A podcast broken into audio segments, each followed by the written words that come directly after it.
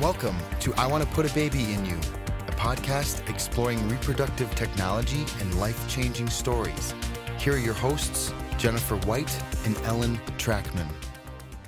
Welcome to I Want to Put a Baby in You, the podcast where we explore assisted reproductive technology, how it changes lives, and our world. I am Jennifer White, and I am here with my co host, Ellen Trachman, who is a bastion of sunshine and positivity. yes. so true. uh, so, Ellen, tell me your tricks and tips on how to stay positive. Yes. Um, I I mean I to be I want to apologize to my spouse because I do get really grumpy about like dishes and trash and the usual. Oh. Um, but I, I I mean generally try to stay positive. I guess my one kind of trick that I turn to, uh, which I can't necessarily recommend to others. I'm not sure it's the healthiest, but is just not thinking about things I'm worried about. So, for example, um, when I was flying, when you lived in London, and I was flying out to see you um, for your 40th birthday. So now I'm dating how old you are, right? Uh, and I had I was taking a one year old yeah. with me, and I was like, oh, a trans, you know, Atlantic flight with a one year old. That is terrifying. And I was just like, there is no, there is no point thinking about it or worrying about it. So I was just like, I am not going to worry about it. Like it will happen and it'll be fine. So that is my my definite strategy. Is like just don't just, just, just ignore it. Like it's gonna happen. Don't yeah. don't worry about it before it happens. Right. Okay. That's that's obviously like pack snacks and stuff, right? Yeah, but yeah. Some level of uh yeah preparedness is a good thing. How about you? Do you have any do you have any tricks? I try to do small, positive, nice things oh, for people as much as oh, possible. That's nice. Uh, I'm not very good at it, and I don't do it consistently. But even like small things, you know, can make a big difference. Like the other day, I was standing, I was in the airport, and I was super frustrated because the people in front of me were taking forever. They obviously had a a communication barrier with, and they couldn't order and then they got to the front and they um, they couldn't pay because of oh. how it oh. just it turned out like there was an issue like it, they weren't taking credit oh, cards oh, anymore. It was like oh no i can't remember which way it was. They wouldn't take cash and they only had cash. And um so you know like i was like sitting there and i was really grumpy and annoyed by it and i was like you know what? Turn it around. And i actually just paid for their their food and like the look on their face like the absolute like oh. oh my god like the, and it was such a small thing like it was not expensive it was not a big deal and it, made it lifted me because it made me feel good that i had done something nice for them and had helped them in a really difficult time and i could just see like the look on them it made a big difference to them so small actions can make a big difference in in being positive for people and and spreading that positivity around um, so yeah. Well, our guest today has truly to be one of the most positive people I have ever met. I mean, I haven't actually right. met person, but I've ever heard be so positive. Um, and his story is is incredible and um, education. He's so educational and um, just so thoughtful about everything. So I truly appreciate that. But I think everyone will really enjoy our interview with Tristan Reese. Welcome, Tristan Reese. And before, Tristan, before I let you talk, I'm just going to gush about you first because, as I mentioned before, you were a celebrity to me before you ever agreed to come on. So it was very exciting because I'm a podcast fan myself and had long ago heard your story on The Longest Shortest Time, another podcast I, I enjoy and follow. And it was really fun to hear your story kind of in real time, where you did several episodes about um, first becoming a parent and then later becoming a parent in another way so, first, thank you for joining us. Yeah, of course. I'm I'm happy to. Oh, yeah. you can you can talk now.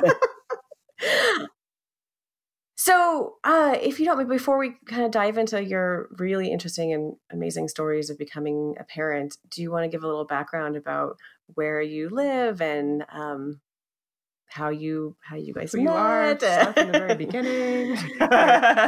well, in the beginning, yes, thank you. No, I'm just kidding. Yes. Um, yeah, I'm Tristan Reese. I live in Portland, Oregon. Um, my partner's name is Biff, and uh, I'm a transgender man. So I was assigned female at birth. I had a pretty traditional or quote unquote normal uh, girlhood up until um, around adolescence, and and post adolescence, I I transitioned. So I took testosterone to sort of align my body with my inner self. Um, and I've been living as a transgender man for the past, whatever, 15, 16 years. Was your, you know, and uh, again, please tell me if this is not okay. Was your family supportive of you through this process? And, and, and how was that just experience? I know that that's not quite what we're talking about here, but, you know, I'd, I'd still love to hear like just you know your background your emotional support level through that process yeah of course and you know it was a journey it was a journey for all of us um, I think my parents, especially my mother, I think had some like very, very typical um, reservations about my transition. She was worried that it was uh, some kind of a fad that I was participating in. Um, I am a seeker as a person. You know, I I, I look for meaning. Um, I'm a, a, joiner, or you know, I'm I'm the kind of person that is a pleaser. I want people to like me. I think she looked at those personality traits and and was a little bit worried that I was jumping on a bandwagon. Um, and you know, I I wasn't really able to support her through that journey because I was going on my own journey. And so now I, I you know, work with a lot of parents of trans youth. And I often tell them, you know, it's just not your kid's job to support you in your process. You have to go and get support somewhere. Um, not saying you shouldn't be on your journey because you should and you are, and there's nothing I can do to change that. Um, but you know, it's just not your kid's job to hold your hand through it. Um, and I didn't have those words back then. Uh, but if I had, I would have told my mom, it's not my job to hold your hand through this. Come back when you've got it together, you know? Right, right. Um, but eventually she realized that, you know, number one, I was not destined for a life of misery, sadness, and solitude. Um, and number two, that's good news for a parent. That is great right? news. I think that was honestly her, you know, one of her deepest fears is that, you know, her kid was never going to be loved either by a community um, nor by a romantic partner or a family. Um, well, we had never heard of it happening when I was coming out as trans. Um, there were no models for how to do this. That's um, I was wondering. So when she was concerned, you were kind of jumping on a bandwagon. Was there a bandwagon to jump on at that time? Did you know others? Well, or? I was working really hard to find support for myself, and I definitely had some friends that you know that I sought out um, to kind of soften that landing during my my process. So yes, I, I did manage mm-hmm. to find mm-hmm. some supports along the way, um, and it was in the opposite direction than my mom was thinking. It's not like I became friends with them, found out they were trans, and then wanted to be trans. It was like I mm. was like, oh my mm. god, I think I might be trans. Who else has gone through this? And you know, seeking them out to try and get some support so that I didn't go through it in a messy or or even destructive way. Yeah, so that's just a you know that's just a little bit little bit of the journey and uh and i think you know the second realization that my mom finally had was you know that my my path is my path and and it's um and it's not really about her.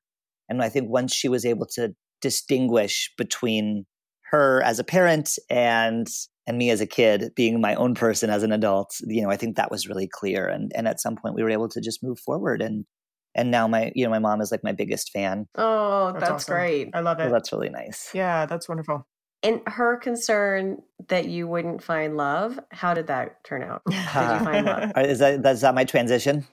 Yes. transitioning to the next Yes, I got it. Um, well, you know, I think initially it she was right. I mean, it was a it was really really hard. Um, it was hard to find romantic love. It was hard to find community love. It's it's a really difficult path, and it especially was a difficult path 16 years ago um, when I was trying to sort of uh, pave the road for myself there. But you know, eventually I went to performing arts school and uh, and that ended up being a really amazing community where I got to really practice um, being loved as my full self. Mm-hmm. And the community there was truly, truly delightful. And I really, I think, came into my own. And it was my first, it was the first time I know that my mom was able to see me just surrounded by this loving community. And that was really helpful and prepared me for, you know, when I finally did meet my eventual partner, Biff. It prepared me for being a, a great partner a, and a great member of the itty bitty tiny community that uh, that we've created in our home with our with our kids. Oh, that's fantastic.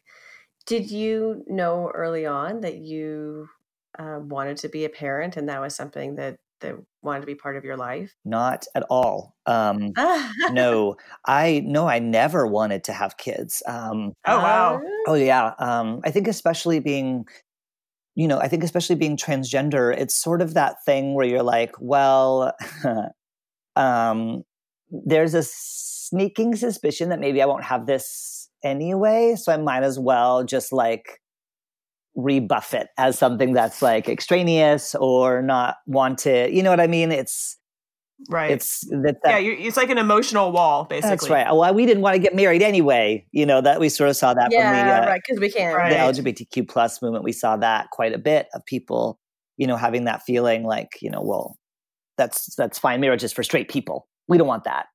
Um, Right. And so I think it, it was probably a defensive mechanism on my part to to sort of not want to do it. But yeah, I'd never thought about having kids. I never thought about being a parent um, until until I met Biff, and I started to realize like, oh, this other life is possible. And I think my like sort of footloose and fancy free freewheeling days as a you know early twenties activist, traveling the country, working on political campaigns and you know fighting the good fight for gay rights and trans rights. You know that that was really really wonderful and a lot of fun. Yeah. And then eventually it got old.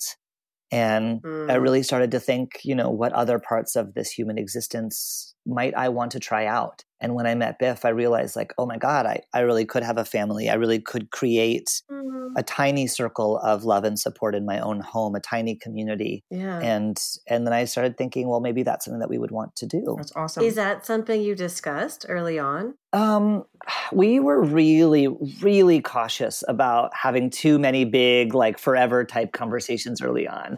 We really wanted things to take things at their own pace. That sounds really Yeah. healthy versus like Yeah, I, mean, I- I think we were trying. it was in this curious time, I think, in the LGBTQ plus rights movement about ten years ago, when marriage still wasn't legal. Um, and I think a lot of people, especially young people, were really wanting to prove that their relationships were were serious and legitimate. And a lot of our friends were like dating for a month and then rushing to get married, not legally, but you know, socially. And like it was just it just seemed like they were missing Mhm. the best parts of falling in love, which are just experiencing each other and having that giddy feeling of falling in love. And then that giddy feeling of making some kind of a commitment, you know, working out are, we monogamous? Are we open? Are we polyamorous? You know, what are, are we boyfriends? Figuring all that stuff out and then moving in together, you know, the, slowly pacing ourselves to really enjoy every stage. Because if you're really going to be together forever, you know, once you're parents, no need to rush. Yeah. that's right. It, it, there's no, I mean, honestly, I've now been with him for nine years. And r- really, like, that's it. You become parents, and then it like stretches out for 18 years until you're like empty nesters, and sometimes longer than that. So I think we just wanted to enjoy those, just enjoy the, those first few months. And we didn't, we, that was a good idea, but we didn't get a chance to do that because, um, you know, we became, we, we became parents overnight uh, to his niece and nephew. oh. yeah. Oh. How did that? How did that happen? I know. I know because I heard the other podcast. For those who have not heard, the Sure, longest sure. I never want to assume that everyone's like, "Don't you know who I am?" You know, I don't wanna do that. I don't think Jen's heard it, so she's a. I fresh have not heard it, so I'm like, all of this is new to me. um, yeah, great. Um, yeah, I mean, we've been together for over a, just a little over a year, um, and we, you know, got the call. There's, um, you know, Biff's family has had some struggles, and um, all of his siblings have had had their many struggles. families. Maybe more than men, maybe more than most. Um, Yeah. but in this particular situation his you know his sister found that she was not able to to take care of her kids and the truth is she hadn't been able to take care of them for quite some time and uh and we got basically a courtesy phone call from her social worker whom we had been talking to you know to see if we could give any kind of support um, to her through the process and Yeah. um, and you know biff is and, and was a social worker and there was sort of a professional courtesy at that point um, where the the social worker called us and said listen you know she she can't take care of these kids and and we're going to come and they're going to go into foster care on monday and this was a friday. Oh my goodness. and she said you know you basically you guys don't have enough time to become foster parents and become placed you know get have them placed with you. So your best bet is to just try and see if you know she can she'll let you take the kids for a little while and maybe she can pull it together you Oh. know and and and get some of the structures in place that she needs you know and that's an option that she can kind of sign over to you, guardianship or. Kind of, yeah um, at that point it was much more of just a um, a casual arrangement um, uh, signing over guardianship i mean that's a pretty it's a much more intensive process that involves a judge and a lawyer and Mhm. You know she was at that point you know for example when we went to go pick up the kids we couldn't find shoes for one of the kids. So we're talking about a really high level of dysfunction that I, I actually experience that frequently, so I I can't. I, I was going to say many of us have that level of dysfunction in our day to day lives. Not saying that Yeah. that wasn't a serious situation, Right, but yeah, right, yeah, right. no, like I, I I can't find shoes most days for myself, you know. any shoes and like you know diapers and cockroaches in the house and and, oh wow, and Oh, needles yeah, around and, Okay. and meth being smoked. Oh. Um, yeah, we're not Oh we're not really goodness. talking about a normal level of oh no where are the shoes it's like oh we we never bought shoes for the baby right. Shoes just don't exist. yeah. Yeah. um and so you know we went and we picked up the kids and they came to stay with with, with us for a little while and then actually even without the kids being in that home um things continued to deteriorate there so they got they'd been pirating their Mm. electricity for example and so then they Oh the electrical company found out and shut off their electricity and so you know the sort of the days stretched into weeks stretched into months and um, and they agreed to have the kids stay with us, you know, till the end of the school year, for example. And the kids were only one and three, but the but Riley, who's now our son, was three, and you know, we got him into a really good preschool program, and and they agreed, okay, well, we'll take a little longer to to get everything together, and then not having any any legal connection to the kids really was a hindrance. You know, if if one of them, for example. Yeah. got sick and had to go to the hospital, we would have no we would have no ability to make any kind of decisions on their behalf. We couldn't. We had a hard time taking them to the doctor because if you don't, I can't even imagine like even registering for school, like Nope, even can't for preschool. Right. I was gonna say that's you. You can't. You don't have the right to do that. That's right. That's right. Um, so there were a lot of you know there were a lot of challenges to having uh, to having the kids in uh, in this sort of social casual situation, and so we did get to a point where we were able to file for emergency guardianship, which was granted by the courts. One look at the there was an investigation when the kids initially came to stay with us. You know, her her social worker, their their biological mother's social worker came and interviewed us and interviewed her and um, wrote a report that was um, very clearly advocating that the kids stay with us. And she also spoke to some of the housemates, for example, in, in the home where they'd been staying. And it was really clear that the kids had been experiencing severe abuse and neglect.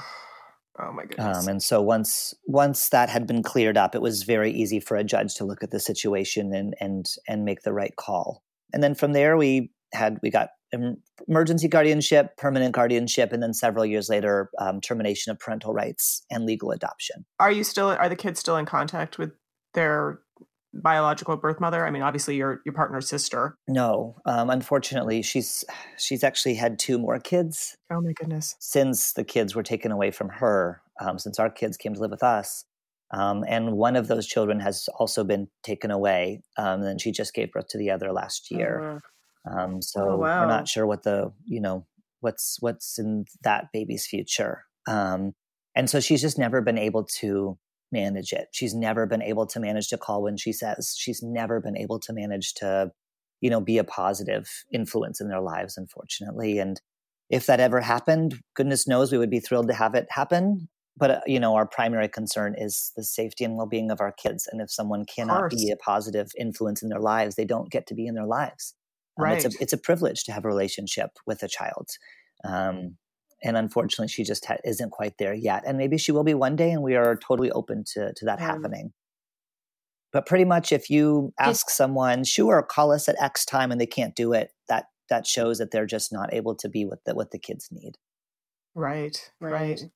And do you know what happened to these other? I sense like one child's still with her, but that's kind of very tied to to your children. Uh, in some ways, you know, I don't see biology as being in any way, shape, or form um, uh, an indicator or a, a, you know, like a critical factor when it comes to family.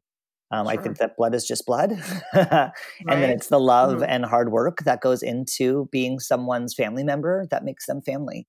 Um, Right. So in my mind, that I don't, I don't feel any connection to that child. That child's on a Mhm. different path, and certainly if the kids ever want to have a relationship with that baby in the future that's great. If we can find them that's great. Um, but you know they have a family.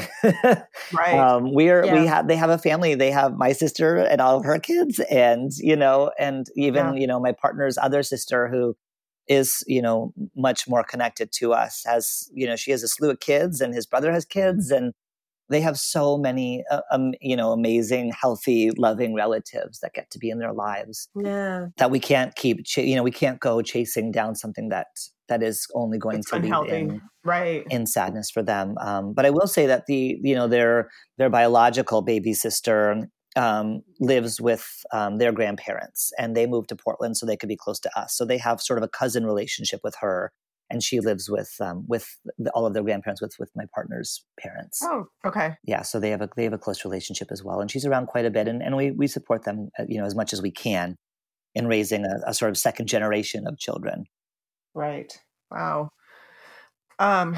Wow. So how long passed between sorry, how long passed between this kind of crisis becoming parents and you thinking again about uh, welcoming another another member to your family? Yeah four years um, Four years. yeah four years and i had you know it just didn't even occur to me to bring anything else into the chaos of becoming parents overnight to two profoundly traumatized toddlers um, they were aged one and three so not even a toddler Yeah. on Haley's part and on Riley's part, even though he was three, he was developmentally uh, younger than one um, Wow. because he had been neglected so harshly. And so, you know, he was nonverbal. Uh, he, you know, he experienced a, lot of delays that we are still working hard to to catch up on. And I was going to ask, are there still issues that you're? I mean, I, yes, I, Yeah, obviously severe. anything with trauma. Okay. Yeah. Wow. yeah, and it's it's going to be a lifetime journey for Riley, well past age eighteen, of us supporting him to try and heal from what what was done to him. Wow. Wow. yeah and so it was it wasn't until there our adoption went legal was, was become became legal and we became a forever family in 2015 that i started revisiting this idea of of growing our family and it is the thing where you know age is is creeping up on you and and the delay you know what what does it mean what does it look like to start over from scratch as your kids start to get a little bit older Mhm. you know yeah. And so, you know, diapers. yeah. And so Biff and I talked about it, and it was a very serious, long discussion. You know, we'd like to do everything deliberately. We like to really think things through and to make sure that we're making the right decision for us, but more importantly, for Haley and Riley. We wanted to make sure that we weren't sacrificing anything that we were giving to them in order to bring a new life into the world.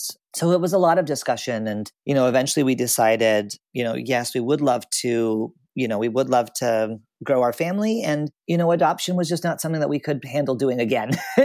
Right. we had already done it. Um, it had more than wiped out all of our savings. Um, it had been the most Wow. emotionally trying experience of our lives to to fall in love with these beautiful, amazing, resilient, powerful kids, um, not knowing what the future was going to hold for us as a family unit, not knowing how how safe we would be able to keep them. You know, knowing that Mm-hmm. Mhm. our fate was literally in the hands of the legal system. And that was a really harrowing experience. And so for us, we thought, you know, we could definitely check that box off in terms of life experiences that we could have. Um, Done. Yep. Okay, moving on. nailed it. And Wow. and if I if I may, and again, please tell me if I'm overstepping a boundary. Did you face or did you feel like you were facing uh, additional hurdles because you were a, a trans male as well? Did that did that factor into any of that, or were we at a Not at point? okay, I was gonna say, were, or were we at a point where at least the system was starting to equalize and, and treat you more equally as it should? No, I mean, honestly, I don't think that until the adoption, anyone knew I was Okay. transgender throughout the process. Um, I think it's possible that, yeah, I don't think it ever came up. You know, they do uh, they do rigorous background checks in terms of your um, legal background, your criminal history, but I don't have any of that. Um, Right. You know, they verify your employment, they verify your your house, they do inspections, they do all kinds of things. But I think being transgender just never pinged in that system. It just didn't ever. It was never an issue Okay, until the adoption process, where they really go back. They, you know, they look, they verify like where you were born, and then obviously then they're looking at your birth certificate. And I and I wasn't able to change my birth certificate. Um, so at that point, you know, I did have to through the adoption background stuff.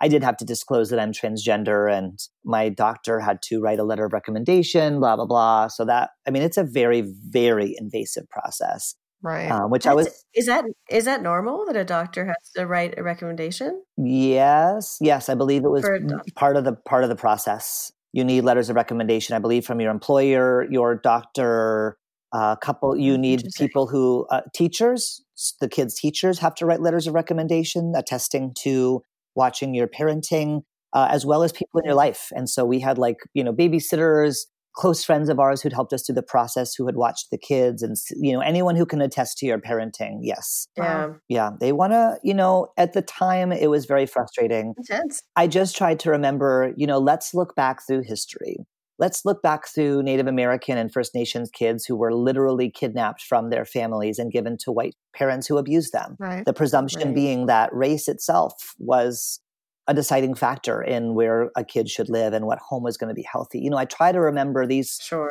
rules, these laws, these policies are in place to protect kids and to right some historic wrongs. So, as invasive and unjust as it can feel, I just really try to root myself in remembering why these laws were passed and remembering that in many cases they were put in place to protect kids and to protect families from the system, from a system that in many cases was making decisions that was that were rooted in racism, systemic and personal racism. hmm So I'm impressed with that attitude. I am to too, very yeah. holistic about it. So when you're going through it, it's so frustrating to remember all of that in that history. That's great. Yeah, I mean, it's just how it's quite literally how I hacked my own frustration and feelings of bitterness and injustice is to root it in my values, um, which are safe, you know, a, a safe home for every kid, every child, a wanted child, um, and a system that is making decisions based on what's best for the kids and not based on what someone perceives is, you know, is what a quote unquote family should look like. And that, you know, just as that Mhm. shows up uh, for LGBTQ plus families. That certainly shows up for families of color.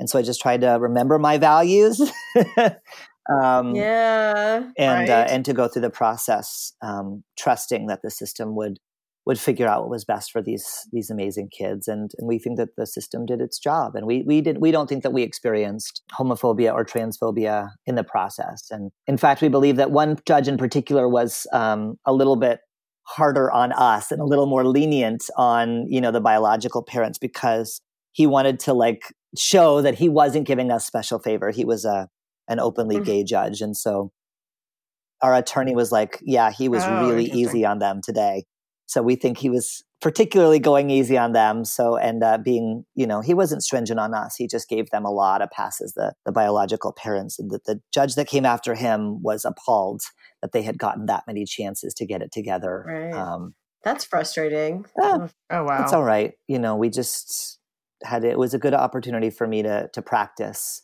surrendering myself to a process and not being in control and feeling finding comfort in times of uncertainty. And I was able to put that into practice many times since then.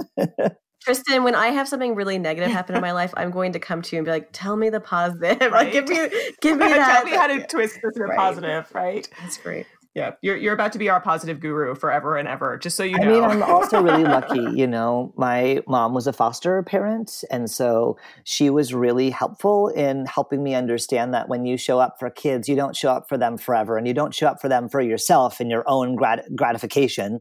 Um, you show up to give them a safe home today. And no matter what happens tomorrow, they will always look back and have that memory of a safe home today. And the data shows us that, you know, kids in foster care, kids, you know, who are adopted, kids who have a disruption in their you know biological family situation always have that safe place to go back to if they don't you know mentally if they end up having having a foster situation and then having to go back to an unstable situation they always have that and that's a gift that you give them not for you but for them and so she really coached you know she really coached me around that um, and so that was really helpful That's That's amazing. incredible. What a great mom to have that support. I know, right? I'm like, I also love your mom. Can we have her? Oh, yeah. okay, I'm like, can I get your mom's number? yeah she's she's really great. And whenever I bitch to her about how hard the kids are being, you know, she said, I know that it, you know, she always will text me and be like, I know this feels hard, but like just practice, you know, saying thank you to them for teaching you patience, for, you know, teaching you resilience, for, you know, you know, like what, what, what's the lesson here? What's the learning? Oh my goodness. So yeah, I try. I Wow. try. So so other things that require patience, I I know. Fertility. you Yeah. fertility requires a ton of patience and i mean obviously you said you know like and before i interrupted and made you go backwards on that that that you guys started very intentionally so where where did you start once you decided that you wanted to have a family Yeah. how how or i'm sorry not have a family continue to grow your family where where did that go for you? Totally. Um, well, you know, for me, like it was a no brainer that I should go off of my hormones and carry our child. Um, again, we'd done the adoption thing and it was something that I, you know, I have no regrets about and I would not do anything differently. I mean, I would do a lot differently, but the actual process of adopting our children, I would not do differently. Um, and we knew we just couldn't do that process again. Um, and so for us, at that point, we had seen, I mean, I have known of transgender men going off of their testosterone. You know, testosterone suppresses ovulation. It's like any other hormonal birth control. It stops you mm-hmm. from ovulating while you're on it. And then when you go off of it, your system kicks back into gear. The uterus wakes up from its, you know, slumber and is ready to, you know, kick out some eggs. And the birth outcomes between transgender men like myself, who were assigned female at birth, even after having been on testosterone for over a decade, um, the research shows us that our our fertility, pregnancy, labor, and birth outcomes are the exact same as any non-transgender or we would say cisgender woman giving birth in America. So there's quite a bit of research now that studies people like me and shows that the uterus is really amazing and it really will kick back into gear even after it's been sleeping because testosterone has told it to take a take a nap for a little while. Um, and so our birth outcomes are the same. And I've I've known of transgender men for at least 20 years who have been who have been doing this. Most of them have done it. That's very heartening for someone who might be thinking about going off testosterone for this process, but then thinking, right. what if it's for nothing to go through that? So that's great to hear that is the statistics and the the research is showing very positive. yeah, positive. and unfortunately, you know, now, well, fortunately, testosterone is slightly more easy to access than it was 16 years ago when I started taking it. You know, more nurses in some states, naturopathic doctors can prescribe it.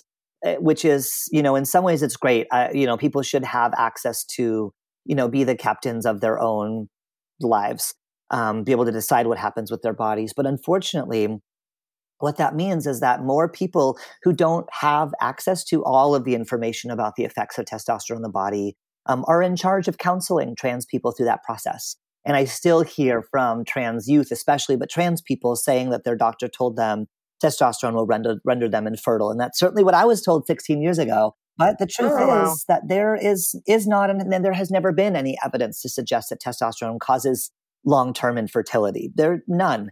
And I think people operated on the best information available, which is it causes a temporary infertility. It does suppress ovulation.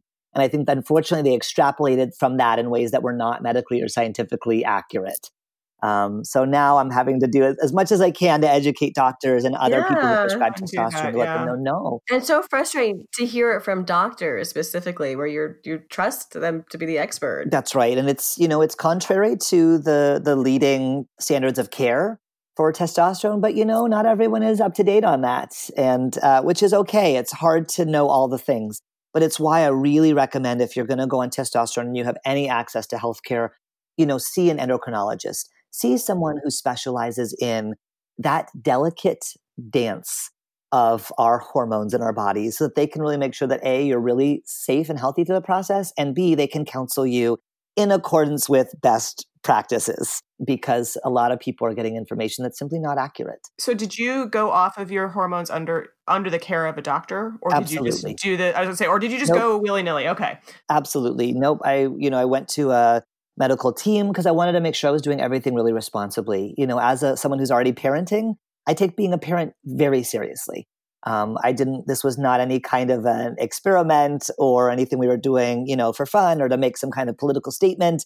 Um, it was something that we wanted to be eh, really intentional about and responsible um, about.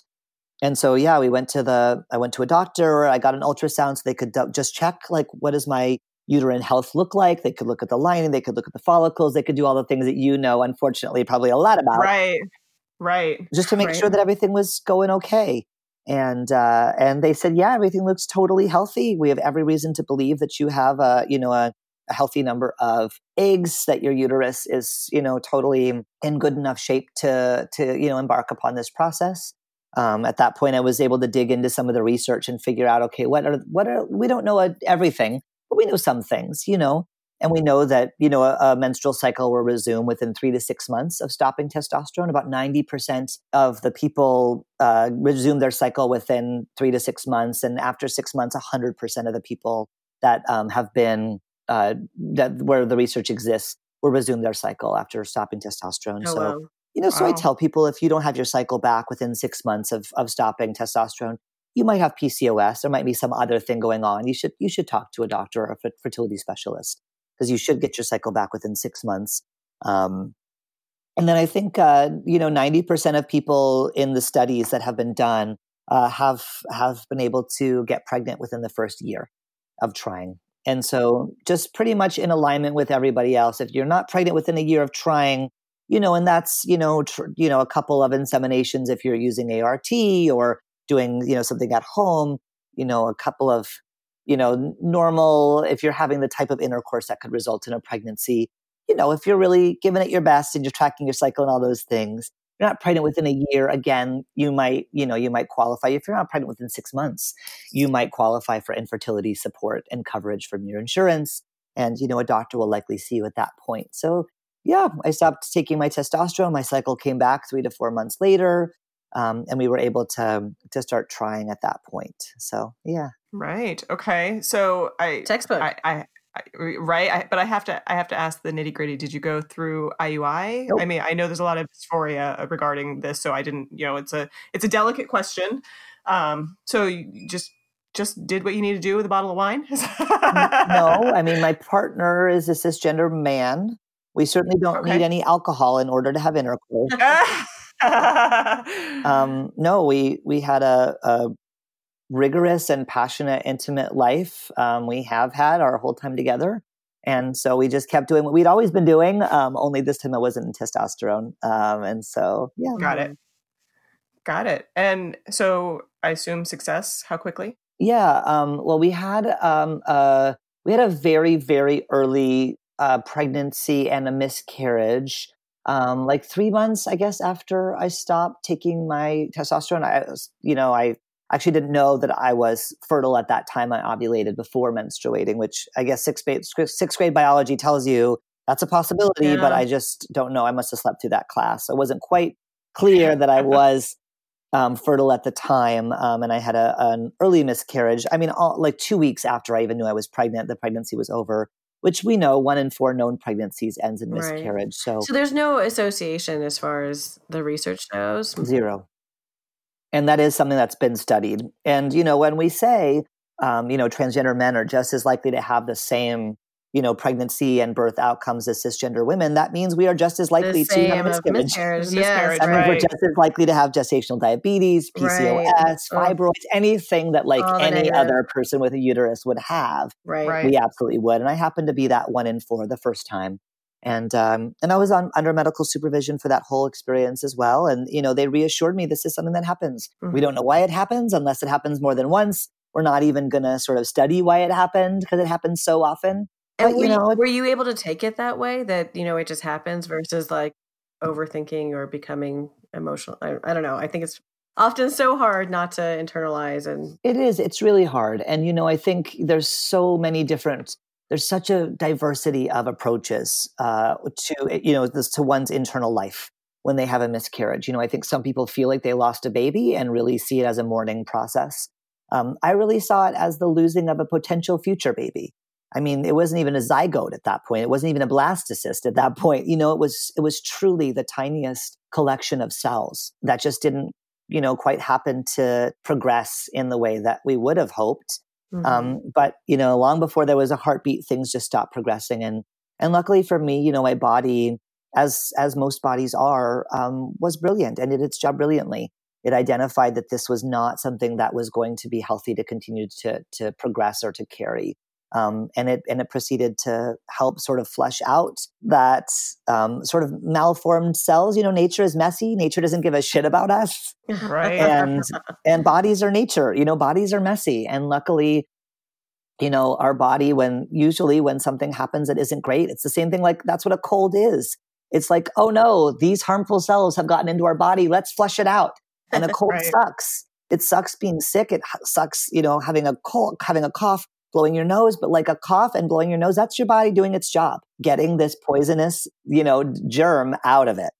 And it sucks in the process, but what you know is your body's doing the right thing to take care of you so that next time you'll be healthy enough and well enough to be able to carry a pregnancy to term. And that's what the medical team helped me sort of frame it as. And that really helped me sort of survive and get through the process for next time.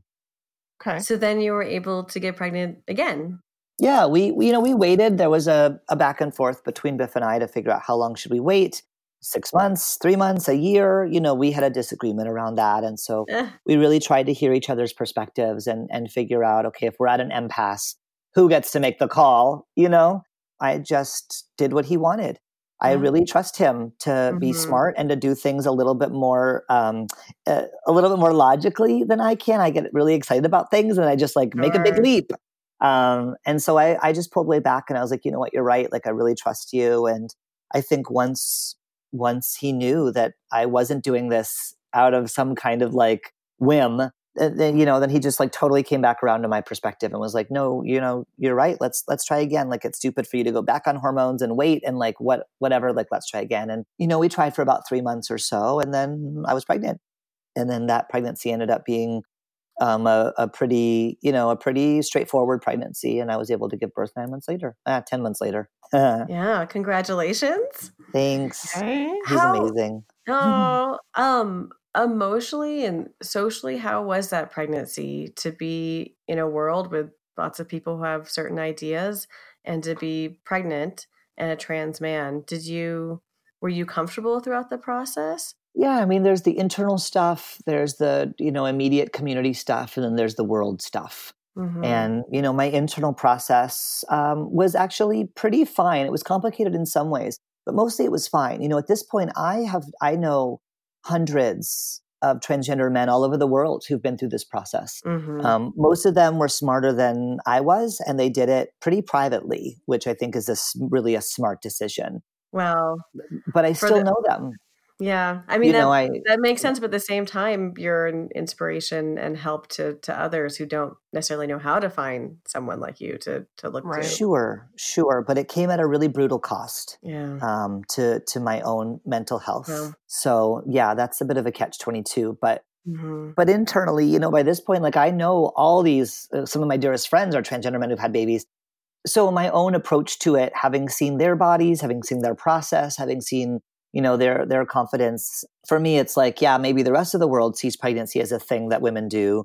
Um, I see it as a thing that mostly women do, and that people with uteruses do Mhm. and having seen a lot of men go through the process it you know watching my body grow and change didn't feel like oh no my body's doing the thing that a woman's body does no it was like Mhm. cool my body's doing all this stuff to grow a person Yeah. and so i just sort of approached it from that perspective so internally it wasn't bad. And i would say that my immediate community was even more supportive than i was feeling towards myself. You know i felt a little bit ambivalent and i tried to geek out about the science but the Yeah. larger community here in portland our immediate family was just like my parents were you know really supportive. My mom was supportive. My dad was like overwhelmed with joy. He was just like Oh, totally Aw. overjoyed just like eh, wanted to come great. down and like feel my belly put his ear up to it. You know like he was just like he loves babies. He loves babies. Mm. he he's a physician as well and so he was um really supportive not in an overbearing way but in a really lovely way. Like anytime he knew i was going for a you know prenatal exam he wanted me to send him the whole chart Oh. um, and then he'd email back and be like, "Well, your blood pressure looks good, but I would look out for this," you know, whatever. He, Thanks, Dad. Thanks, Dad. Um, but it did feel really good. It did feel great to have another person on my side. And as a trans person with medical care, you never know. You never know what bias someone is bringing, either intentionally or subconsciously. A lot of people have bias against the transgender community that they don't aren't even aware of. So to have someone who didn't have that bias um, looking at my charts was really reassuring. And so yeah, the, the immediate community was great. And as our story started to go public, even like you know Yeah. other parents at the school would like send you know like a baby gift to school with their kid to give to our kids to give to us. You know, so they would come home and be like you know whatever Johnny's, you know, Johnny's mom, you know, wanted you to have this and it's like a really sweet little rattle or whatever, you know, so there was in many ways, both overt and covert, our community around us was really showed up for us. And that was, I Lovely. love how positive that was. But can I ask the negative? What were you ever scared or yeah, I mean, no, I mean, like the internet scares me all the time. For, Yeah, I mean, I think if we hadn't been, if we hadn't told our story publicly, we would have had like a 99% positive experience and it would have been truly lovely. You know, we live in Portland. Um, we have really supportive family. The school where our kids go is a is a it's a school for social justice. It's a it's a it's a public school, and they've gone through this whole so rig- rigorous social justice process over the past few years. Um, that means that they have, you know, a, a really amazing restorative justice project for bullying. They have all these systems in place that that make sure that our kids are supported um, and that you know they're not going to experience any kind of harassment. But we did decide to tell our story publicly. We thought it was an opportunity for other trans people to know that having a family is an option, however they choose to do it. That being loved is an option, however that shows up in their lives. We really wanted to find a way to basically get on the TV screens of as many trans youth as possible. Right. um, so that they could see um, in a way that I had no idea when I was a kid, um, and that my mom had no idea when I was coming out to her, and that Biff, when he was a kid, you know, as a gay man, didn't know was possible, and certainly his parents, he grew up in a Pentecostal home.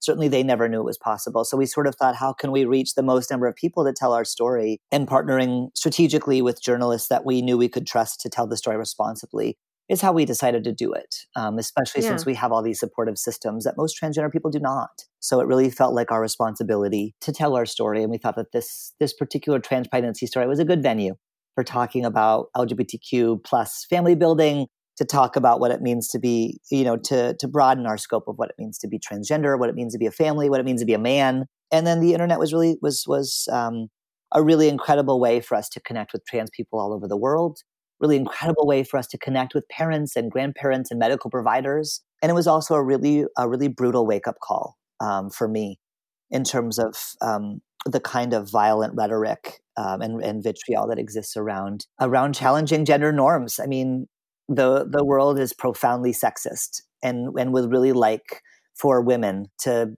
be barefoot and in the kitchen and pumping out babies still. And a pregnant man really challenges a lot of those ideas, and uh, and we really bore the brunt of a lot of backlash when it comes to that. I'm sorry for that. I am too, Do that's you- horrible. Have any regrets sharing so publicly? Yeah, I don't know. I don't really believe in regrets. You can't go back in time, so what's the point of that? You know what I mean? Again, anytime there's something negative, I'm calling you. Like, Right- tell me how to right? get so positive. I love it. However, I will say when people come to me and ask, you know, should I tell my story publicly? I say no. Got it. Interesting. You have to be a very, very, in a very, very specific situation to be equipped to tell your story publicly when you are a pregnant, transgender, or non binary person. And since I told my story, I think unfortunately people uh, had a misperception that it was going to be all positive and have tried to tell their stories, and it's um, it's been truly catastrophic. Wow. Uh, and you know, you have to know how to vet journalists. You have to know how to make specific rem- demands when it comes to what what you're asking them um, when they're willing to work with you. And if you don't do that process, and if you don't understand how to tell a trans story in a compelling but accessible way, um, Mhm. you know, that's my entire professional life. I understand transphobia. I understand how to avoid some of those pitfalls.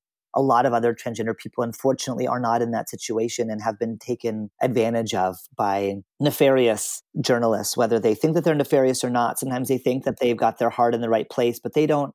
They haven't actually done the work to understand transphobia and how to avoid it and how to tell a story in a responsible way. Ended up being a couple of stories that have come out since mine that have been really gratuitous and really, really harmful. Harmful to the people whose story was being told and also harmful to the transgender community more broadly. And that's that's really unfortunate.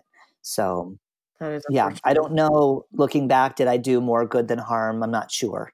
For both for the broader trans community, for my own um, optimism about the world. hmm Well, I'm sure there are many people who are thankful to to be able to access your your story and your information. I think that it, that can be very helpful. But I'm so sorry for the world, which uh, The I mean, I yeah, so much can't- cruelty in the world.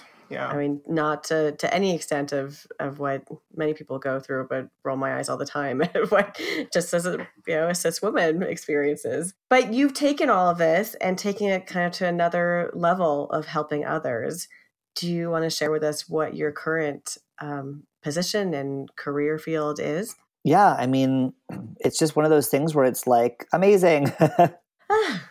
I, you know, like a year ago, basically, I got a, um, you know, I got a, a, phone call basically asking if I'd be interested in applying for a job um, at the Family Equality Council, which is a national nonprofit dedicated to supporting LGBTQ plus families and those who wish to form them. And they sort of said, you know, would you lead our efforts to support people who want to form families? And I was like, absolutely, I would love that.